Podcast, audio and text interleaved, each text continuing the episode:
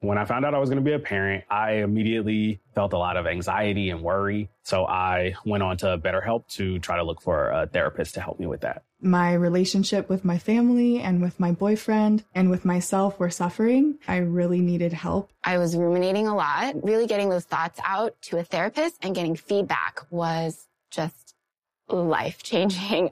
If you're thinking of giving therapy a try, visit betterhelp.com slash stuff today to get 10% off your first month. That's betterhelp, H-E-L-P dot com slash stuff. In Puerto Rico, there's adventure around every corner and natural treasures waiting to be explored, like El Yunque, the only tropical rainforest in the U.S. Get swept away by natural beauty and come away with unique stories that could only be experienced in Puerto Rico and that remind you why you travel in the first place. Visits end, but stories last forever. You don't become a part of the island, it becomes a part of you. No passport required for U.S. citizens and permanent residents. Learn more and plan your trip at discoverpuertorico.com. Welcome to Stuff You Should Know from HowStuffWorks.com. Hey, and welcome to the podcast. I'm Josh Clark. There's Charles W. Chuck Bryant. Ugh, get, get, you're imprinting all over me. Stop. Is that what is that what I'm doing? Yeah, you're rubbing your feathers all over me, I Mm-hmm. got a me feather with- duster that Oh. I'm tickling you with. poking me with your beak. Yeah, I'm not your parents, you know. that's right. Thank God. What a weird intro that was. Yeah, that was and scene. Hmm. It's called animal imprinting.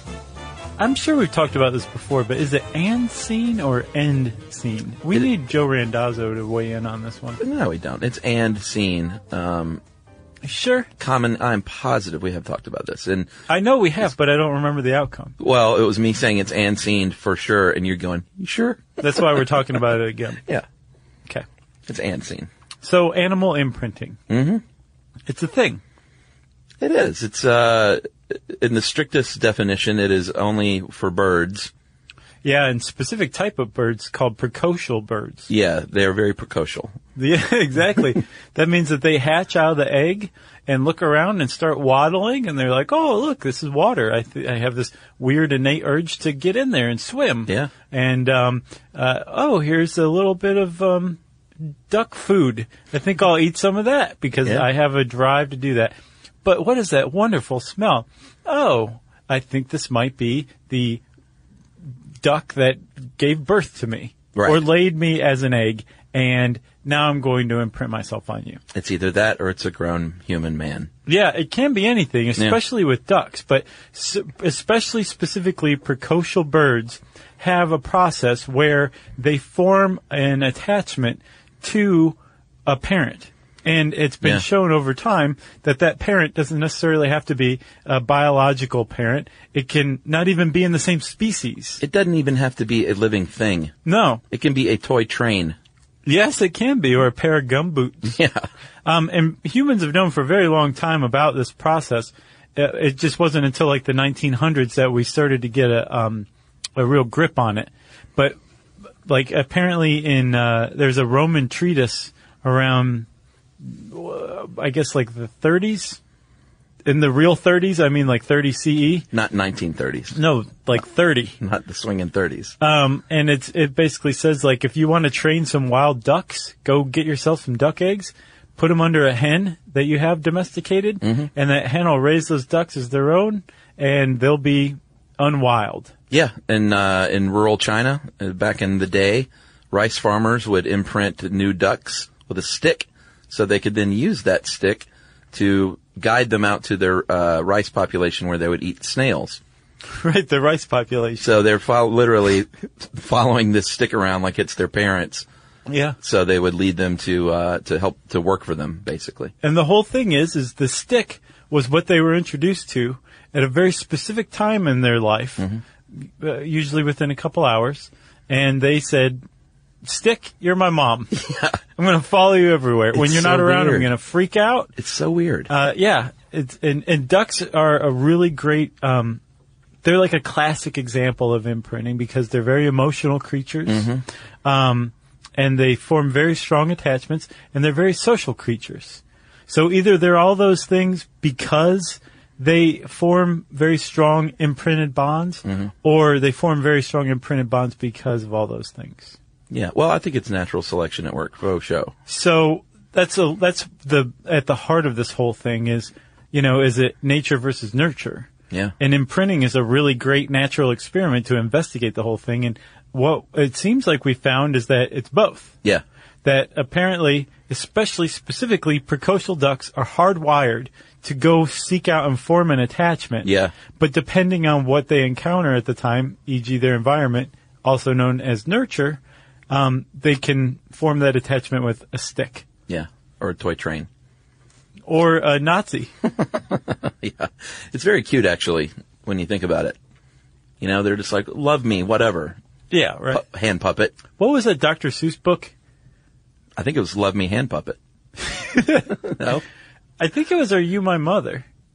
I don't know. Never heard that. Like Horton makes an appearance in it. It's like Oh, yeah? some animal is w- walking around like, Are you my mother? Re- Or- yeah. God, that's awful. It is pretty sad, but it's, Yeah. it's basically a Dr. Seuss book about imprinting. Oh, cool.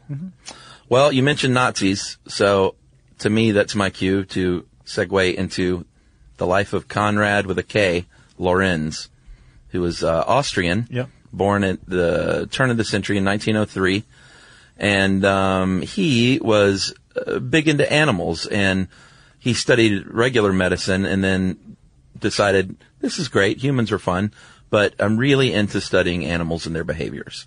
Right. That was his bag. So he became a zoologist. He did. He got a PhD in 1933 and started work uh, alongside Oskar Heinroth, who was a fellow scientist with, uh, what was he, Austrian or German? I'm not sure. He's probably one of the two.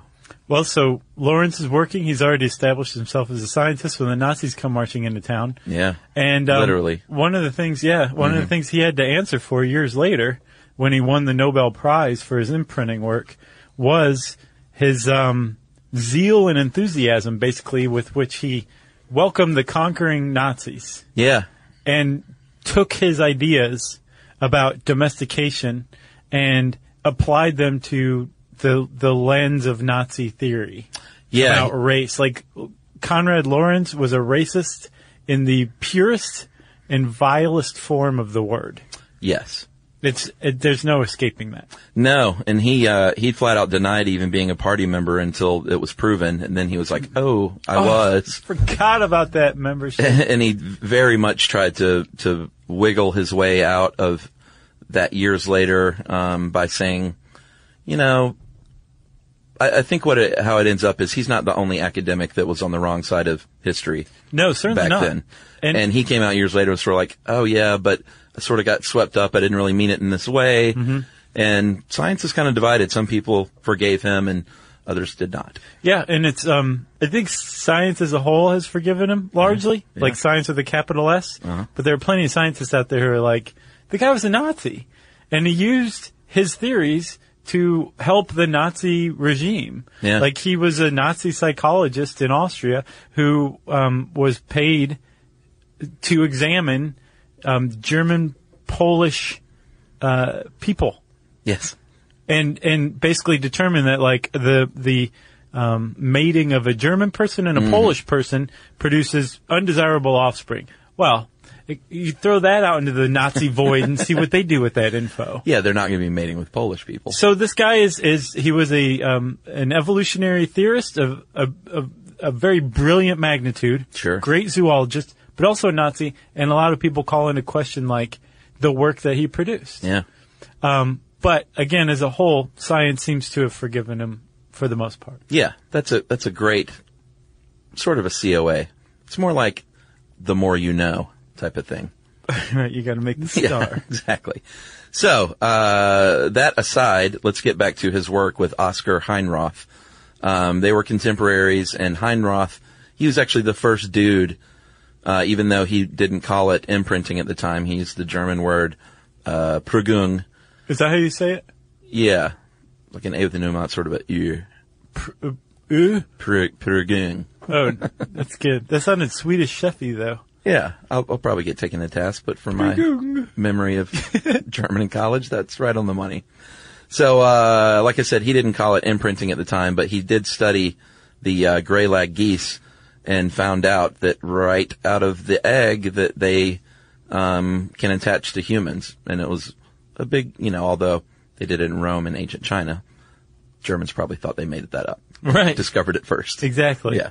Um, and uh, another thing that Lawrence is criticized for, aside from the Nazi affiliation, was that he was um, he very readily made an anthrop what's called an anthropic shift. Yeah. Where he took his findings ab- about animals and was very eager to extrapolate them onto humans. Yeah. As well, which uh, some people are like, "Whoa, whoa, buddy, you haven't." you Haven't shown that connection yet. Yeah, you can't. yeah, That doesn't always ha- work. No, but there there has we'll see like come to there's a there's an understanding that yeah there's something similar in humans and other mammals too Yeah. as we'll talk about Uh, so there was one experiment early on where he took some goose eggs and separated them out uh, into the control and the experiment uh, experimental group, and of course the experimental he raised separate from the mother completely. All this sounds kind of mean too, by the way. yeah so all imprinting experience, ex- experiments are about as immoral as they get Yeah, it's like ripping the baby right out of the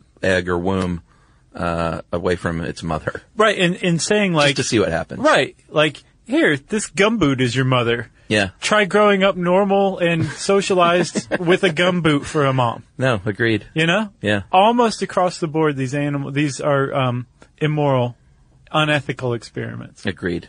So the experimental geese only met with him, uh, not the goose mom at all. And then eventually, to test this out, what he did was he put them, uh, he put the groups together, marked them, put them under a box, and then basically, sort of like the old uh, experiment, like Brady Bunch thing, to see who calls the dog, which one the dog will come Oh, yeah, to. I forgot about that. He had someone lift the box. He's on one side of the room, the goose is on the other, and the ones who he had raised came straight to him. Yeah. Which I'll bet when they lifted that box, it was adorable. A bunch of confused ducklings Yeah. looking around like, what was that? All right, you're my mommy. big Right. n- n- Nazi man. Right. the bearded Nazi is my mom.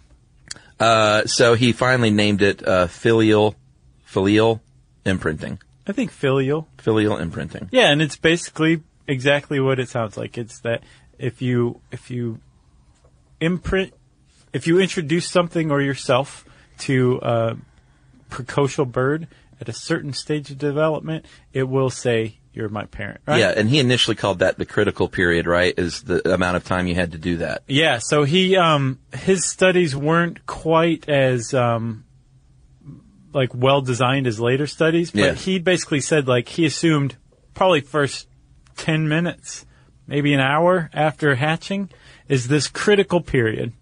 And then he also took it a step farther by saying it's irreversible. Yeah. So once once this duckling thinks the gumboot is its mom, y- it's n- always going to think You're that. stuck with that duck until you eat it.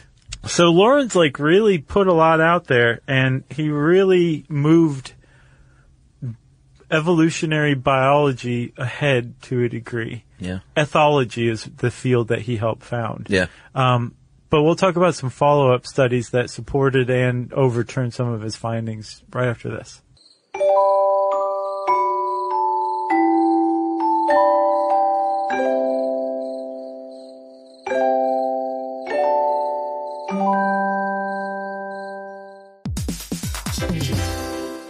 All right, game off. Let's pause here to talk more about Monopoly Go. Because in Monopoly Go, you can team up with your friends for timed tournaments where you work together to build up each other's boards. It's very nice. That's right. And the more you win together, the more awesome prizes you unlock. And there's so much to get. I'm talking about unique stickers that you can trade with friends to complete albums for big prizes, cool new playing pieces to travel the boards with, or hilarious emojis for taunting friends when you smash their buildings or heist their vaults. Plus, Monopoly Go feels new and exciting every day with constantly changing tournaments and challenges, like digging for treasure or a robot pachinko machine. And there's always new timed events that help you win big, like massive multipliers for everything you win or rent frenzies. That's right, there's always something fun to discover in Monopoly Go. So get off the bench and go download it now for free on Google Play or the App Store. Game on.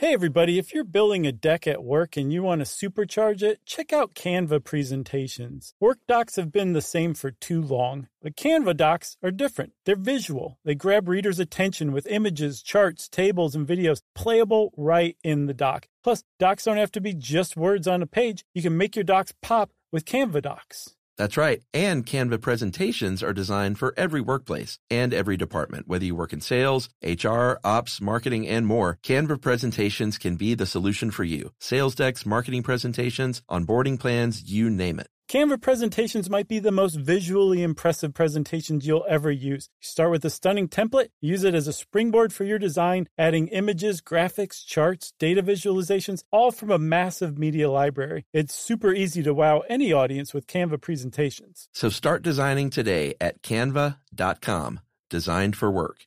That's C A N V A dot com.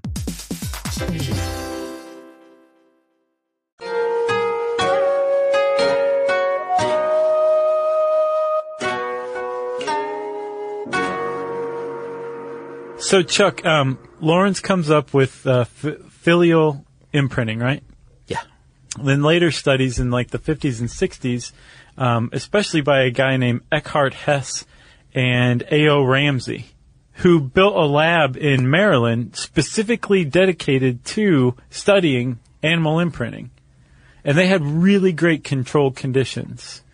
And Yes. they, they really refined Lawrence's findings. Yeah, and they studied uh, mallard ducklings again with the ducks, and um, they found that the most sensitive period was 13 to 16 hours after hatching, which was uh, higher, more hours than I think Lorenz had found. Correct? Yeah. I think he had it down to like three or four hours, right? tops, yeah. And this was, I guess the, the duckling likes to have a little time to swim around and get some food and maybe take a rest and then it'll start getting down to imprinting. Yeah, and he, um, I thought this was super interesting. They also found that the ducklings that had to go, th- like, jump through more hurdles and go through more to find the uh, the parent formed a stronger attachment. Mm-hmm. Which kind of makes sense. Like, you worked harder for it, Right. I guess. It's like that Morrissey song, the more you ignore me, the closer I get. Man, he's the best. the best. Yeah. Also, the worst as far as like canceling shows and like. Yeah. I mean, dude cannot like. I don't know Had if he's that- ever completed a full tour. The's no way. It's like, oh, I have a headache. like every Morrissey tour, eventually, if you're on the end of that tour, you might as well not even have tickets. Yeah. Because you're not going to be seeing Morrissey. All right. That's my little soapbox about Morrissey. Finish your tour. That's right. You, me, and I had that happen to us. Oh, you had Morrissey tickets and see? Ah, was it recently? It was uh, within the last like two years. He should call every tour like the Morrissey Potential tour. potential tour or first half tour. yeah. so back to the ducklings. Uh, they also found that um, they would imprint onto little paper mache ducks that they made. Yeah. which is very sweet. Colored balls. Yeah, uh, colored more than the white ones. Yeah. which is interesting. Uh, I guess I don't know. They must react to color more, even though Well, that's, that, vi- vision wasn't really a part. I thought it was just sound, it depends. smell, and uh, touch. So there's a um, there's a PBS nature special called um, My Life as a Turkey, and it's about a, a researcher who is studying animal imprinting and specifically with turkeys. I read that one. Turkeys have astounding vision, Yeah, um, just amazing vision. Like they can spot like um, th- a screw head from a football field away. That's small, how do you know? Did they say screwhead? right? Well, yeah, they're known for going and rooting out screw heads at far long distances. Wow, They just stop and point. like a pig with in the truffles. Right, exactly. Yeah. That's what turkeys are used for. Um, but uh, so a turkey has very great vision. So I could see color being an environmental cue. I guess so. Smell, Movement touch are the is a three big huge ones. one. Yeah. It's a big one. All right. So another thing they tried that did not work, which I thought was interesting, is going back even before they hatched and using auditory cues in the egg. And they found that didn't make any difference. But it's a good thing to test. The guy on the nature thing though s- found the opposite. Oh, really? Yeah, he um, he would talk turkey to to the eggs. Oh, I thought he talked turkey once they were born. No, he's while they were eggs, he talked turkey to get them used to it. Right. Yeah. and then, that was a pretty good turkey. Chuck. Thank you. And then um, after that, uh, when they were when they were hatched, they uh, he talked turkey again to them, and apparently they came right over. Oh, okay. But smells also a big one too. Oh yeah, Like, huge. the inside of the egg probably smells a lot like the mom. yeah, You know. that makes sense.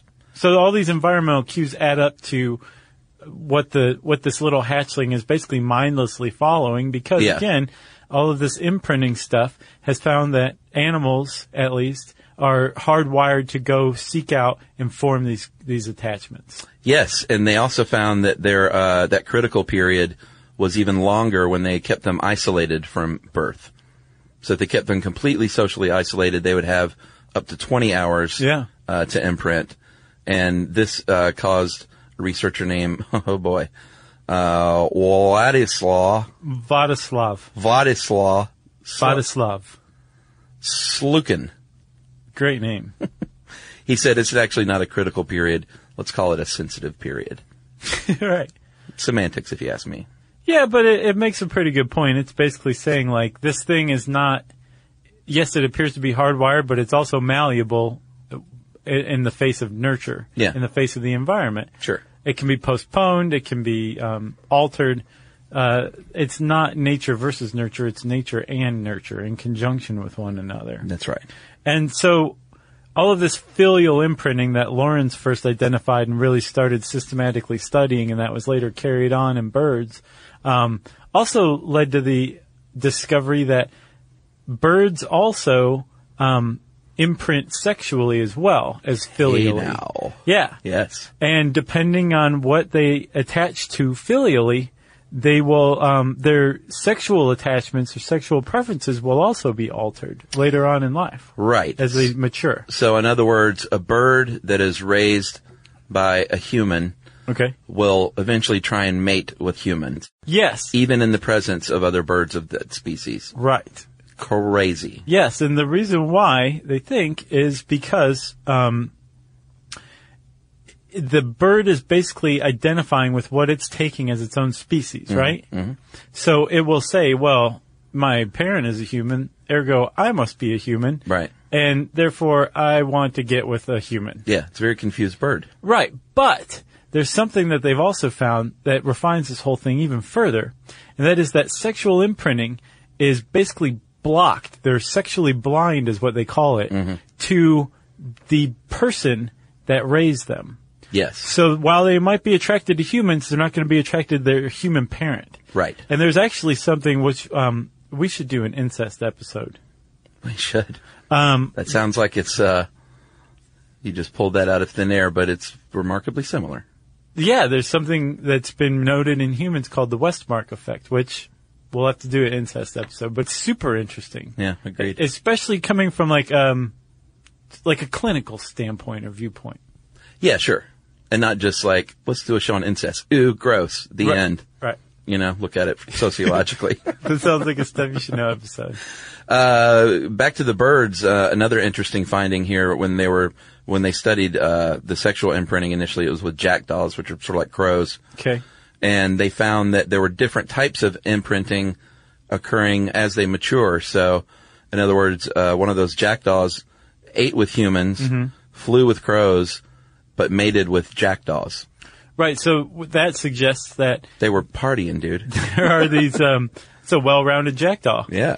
The, but it suggests that there are the the different sensitive periods rather than just one Right. 14 to 16 hours after hatch, hatching, right?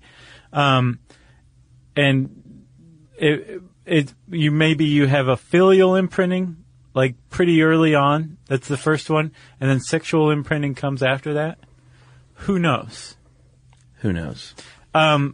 Well, we'll talk more about, remember I said Lorenz is, was accused of making the anthropic shift a little too soon? Sure. Well, he was vindicated to a large extent because a lot of this does apply to mammals as well. We'll talk about that right after this.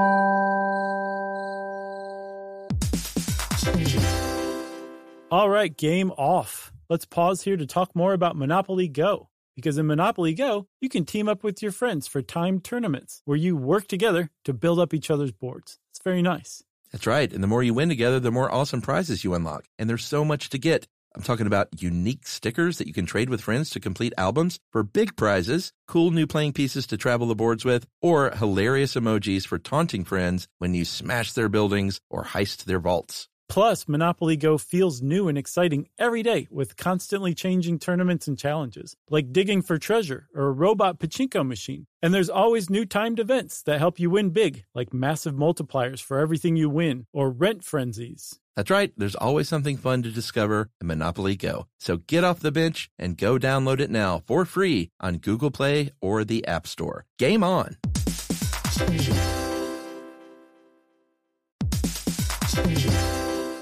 Hey everybody, if you're building a deck at work and you want to supercharge it, check out Canva presentations. Work docs have been the same for too long. The Canva docs are different. They're visual. They grab readers' attention with images, charts, tables, and videos playable right in the doc. Plus, docs don't have to be just words on a page. You can make your docs pop with Canva docs. That's right. And Canva presentations are designed for every workplace and every department. Whether you work in sales, HR, ops, marketing, and more, Canva presentations can be the solution for you. Sales decks, marketing presentations, onboarding plans, you name it. Canva presentations might be the most visually impressive presentations you'll ever use. You start with a stunning template, use it as a springboard for your design, adding images, graphics, charts, data visualizations, all from a massive media library. It's super easy to wow any audience with Canva presentations. So start designing today at canva.com, designed for work. That's C A N V A dot com.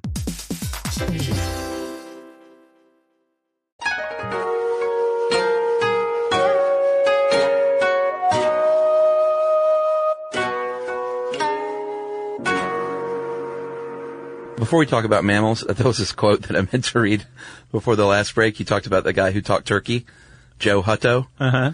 And uh, he has a quote that he said, um, when the, when the first poult emerged, he made, uh, his turkey sound. And as Joe recounts, the poult turned his head, its eyes met Joe's, and quote, something very unambiguous happened in that moment, quote. True love Isn't that cute? it is cute, but a little creepy. you know, he's like, you know, we met, our eyes met, and From across the room and it was at the cocktail unambiguous. Yeah. So anyway, sorry about that. Just had to throw that in there. Nice. Joe Hutto, turkey lover. Yeah, go watch My Life as a Turkey on PBS. Uh, I'd say turkey lover in jest. He was a scientist. Oh yeah. Oh no, he's not a creep. No, creeps don't use words like unambiguous to describe connections. No, you they know? say get in my van. right. All right, so mammals. Um, this is not exactly, strictly speaking, imprinting, but they've sort of expanded over the years the definition Right. to include, you know, like what happens if you rip a monkey away from its mom. Which has been done Yes, by a guy named Harry Harlow in the 50s and 60s. Yeah. One of the more despicable scientists involved in animal testing. As a matter of fact, Harlow's tests with um, filial imprinting among mammals and monkeys in particular um, led to the animal rights movement. It definitely gave it steam and a lot of public support after um, articles and news stories were released about Harlow. And when he was vilified, he did not buckle under public opinion. He is very famously quoted as, Who could ever love a monkey? everybody but you. That's what he said in response to being criticized. Who could ever love a monkey? Like, what's your problem, idiots? It's a monkey. Yeah, that's uh, yeah. I don't get that. So, there I are mean- people out there like that though. That Sure, Or like they how- shouldn't be in charge of running tests about m- filial imprinting with monkeys. They can just sit there Agreed. on the sidelines and, hate animals. yeah, or watch TV or something. Yeah, agreed.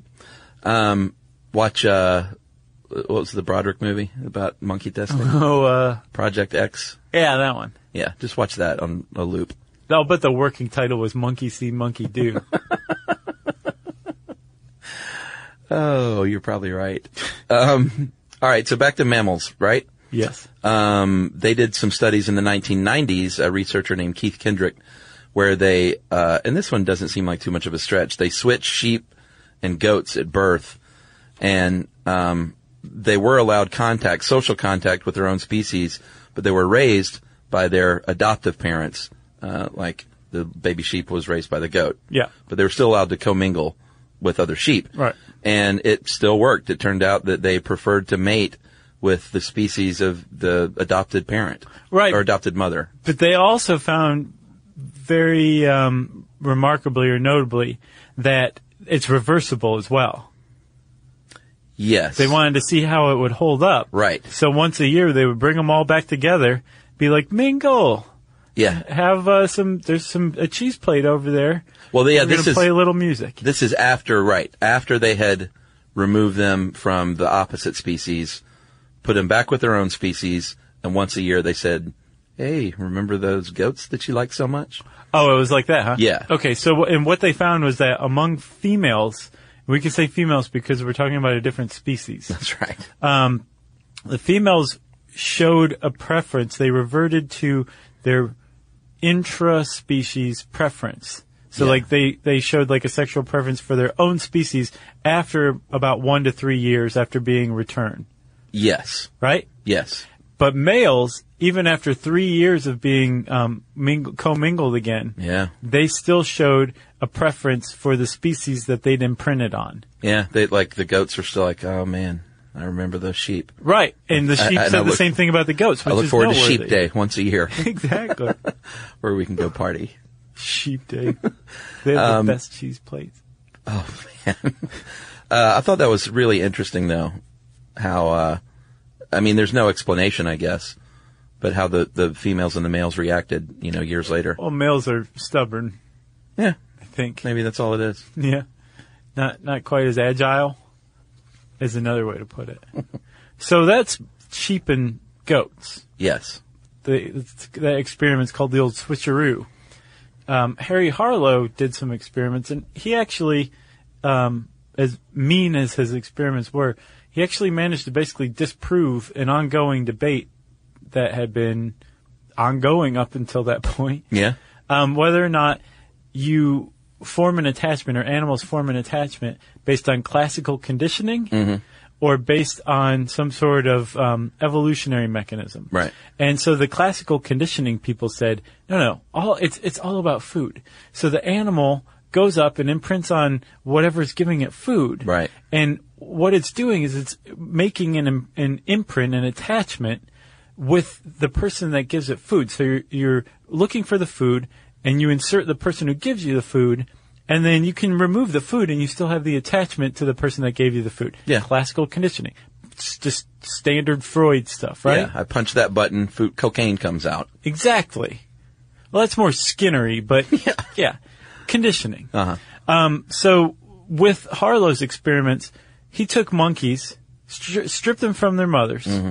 in some cases let them get nice and attached to their mothers, and then stripped them to- from their mothers Yeah, nice guy. had all sorts of different designs, but basically the upshot was he introduced them to two different mothers. They were both inanimate objects. One was a monkey mother made of like wire with like spikes. It was a toaster. They, they well, they referred to it as the Iron Maiden. yeah, But this one had food. Mm-hmm. The other one was a inanimate monkey mother who uh, was made of terry cloth and was soft. yeah, a little bit like a teddy bear, monkey teddy bear. So to a monkey, all of these monkeys showed a preference for the terry cloth monkey mother. Of course. They would go to this wire monkey mother when they were hungry and Mm-hmm. would eat, and then would immediately go back to the monkey mother. When Harry Harlow came in, it was like blah blah blah, and would scare them all. Yeah. they would all go over to the the terry cloth mother. So he basically showed that it's not food, Right. and, uh, by extension, it's not classical conditioning. It's softness. It's it's comfort. It's contact. Exactly. It may be physical protection, but apparently it is um, it's it's contact. And to make an anthropic shift, you can extrapolate that onto humans too. Yeah. because there's a drug called oxytocin that is released. Um, Especially on skin to skin contact, which is why touching and raising um, an infant and holding an infant Yeah. is extraordinarily important, not just for its development, but also for establishing bonds and contact with the, with that kid. Yeah, and especially uh, for adoptive parents, they say a lot of skin-on-skin contact as soon as possible Mm-hmm. Right. is key to establishing that bond. But that's really neat because it means like the the the imprinting is all about. It, it, it basically proves family is what you make of it, Yeah. or family is whatever you find is your family. yeah. It does. It's not this predefined structure. It's from a from infancy. It's whatever you make of it. Yeah, that's true. Uh, and then you know Harlow was uh, I like him less and less the more you talk about him. Yeah. But on the other side of the spectrum, what we've learned through all this research is if you work in wildlife conservation, um, they're not just willy nilly in how they handle animals anymore. Right. Uh, they go through great pains and efforts to, uh, like we mentioned, the hand puppet. You know, they have Operation Condor, Mm-hmm. where they will raise these baby condors who are abandoned, and they would dress their their hand puppet up to look like a mama condor to feed it. Yeah. and basically to do everything they can do to make sure that they can live a regular life in the wild. Right. and they're not looking for that iron spiked iron maiden in the jungle. Yeah. Uh, and it, even down to like migratory patterns, they'll use like the ultralight planes Yeah. to later teach these birds, and they will dress up the plane to look like uh, a condor or whatever, a duck, and you know fly, uh, you know the the migratory pattern that they should that they should use the route. Yeah, and there's one of the s- researchers is inside the glider that's dressed up like a condor. Yeah. on the PA going, "Follow me." And the cutest thing ever, um, they found out that in, uh, I think it was in Japan, that pandas um, didn't do so well when they were handled by humans too young. Yeah. So now they wear panda suits. yeah, Isn't that adorable? yes, it is. It's like you go to work, you punch in, you put on your panda suit, Mm-hmm. and you cuddle with baby pandas. Well, that and it, it's not just human contact that can screw up, like say a panda. Yeah. Um, what they found is uh, one of the things that Harlow found was that um, s- imprinting has a lot to do with socialization. Yeah. So that even if you just stick a baby with the wire spiky Iron Maiden monkey mother, Yeah. but you give that monkey 20 minutes a day to socialize with other monkeys, Mm-hmm. it should turn out okay. Okay. But even if it has the terry cloth mother and is kept in isolation from other monkeys, Yeah. they in turn tend to make um, uh, inadequate mothers, is what they call them. Yeah. Where they just like neglect their children or smack them around or just do all sorts of stuff because their mother was an inanimate object. Yeah. Unethical stuff. Yeah. I feel like we owe the band Iron Maiden a big apology. Yeah, they're like, the, Roy, you gave us a bad name. Yeah. Like this is just supposed to be a torture device, right. not for animals, for humans. Exactly, yeah.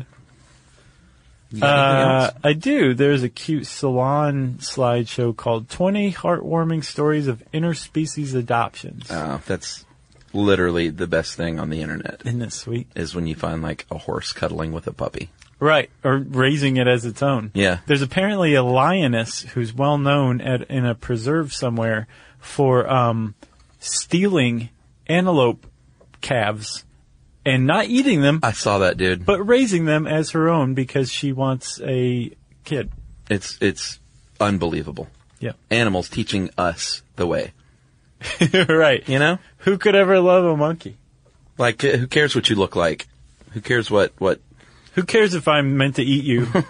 you know? I'm going to raise you as my own. Yeah. Well, they, I think they often display like true nurturing love more than a lot of humans do. Yeah, true dat.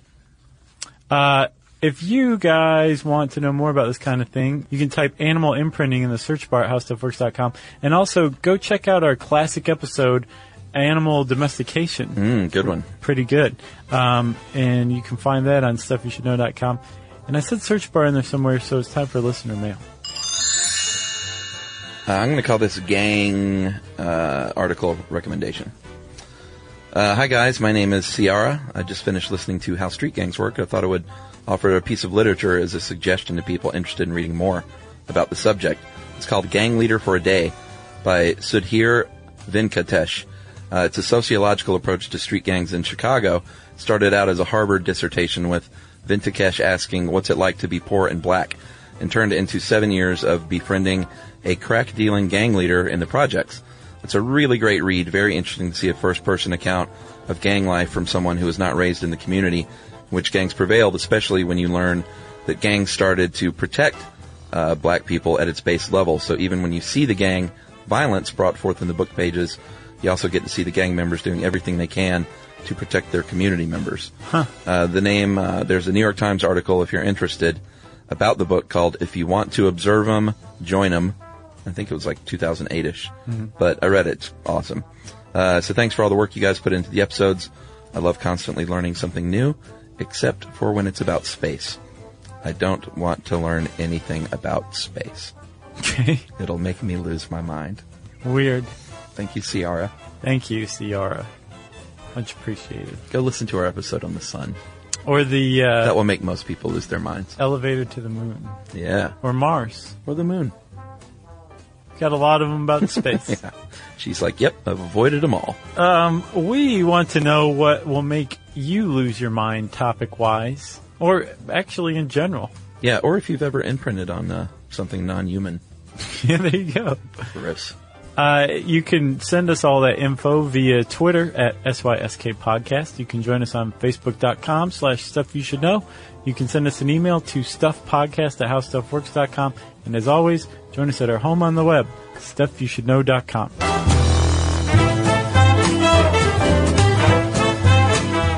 For more on this and thousands of other topics, visit howstuffworks.com.